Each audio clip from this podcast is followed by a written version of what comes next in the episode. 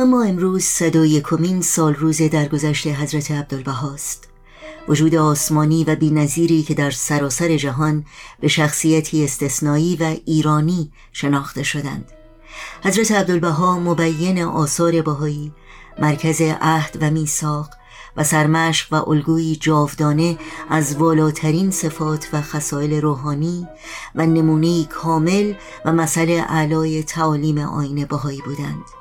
در شرق و غرب عالم حضرت عبدالبها را به عنوان پرشمدار عدالت مدافع حقوق زنان و کودکان مروج یگانگی و سفیر صلح می شناختند و می ستودند. حضرت عبدالبها عاشق ایران و خیرخواه جهانیان بودند و سراسر زندگی خودشون رو وقف خدمت به عالم بشریت و تعلیم و تربیت و تشویق هزاران هزار زن و مرد و پیر و جوان از پیشینه ها و ادیان و اقوام و فرهنگ های متفاوت کردند. در مراسم خاک سپاری حضرت عبدالبها هزاران هزار نفر از اخشار مختلف مردم با باورها و مرامهای متفاوت حضور داشتند. و با عباراتی چون شاهراه حقیقت رکن صلح و نمادی از روشنی و عظمت از ایشان تجلیل کردند.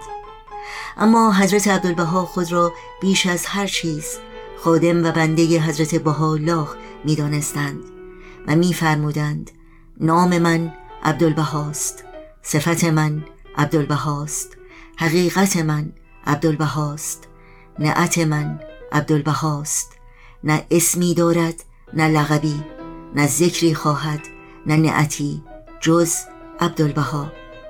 این است آرزوی من این است اعظم آمال من این است حیات ابدی من این است عزت سرمدی من.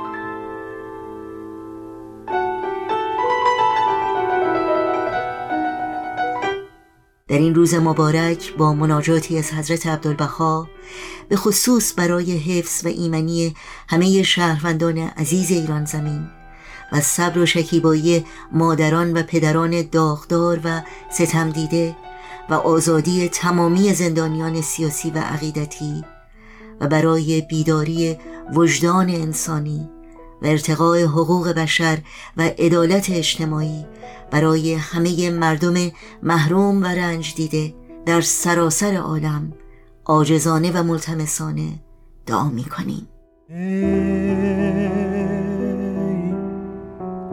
عزیزان عبدالبها. هرگاه غمی داری. آزار می‌بینی.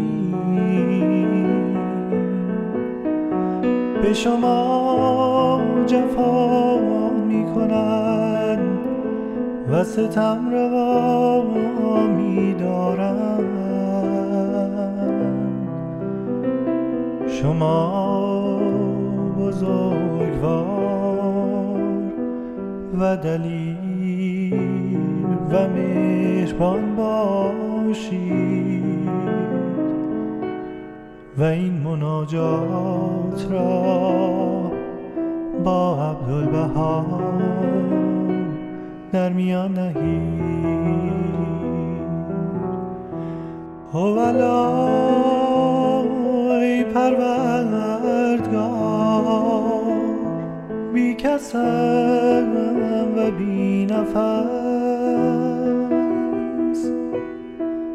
خاشاکم و خس. ضعیفم و بس. توی فریاد.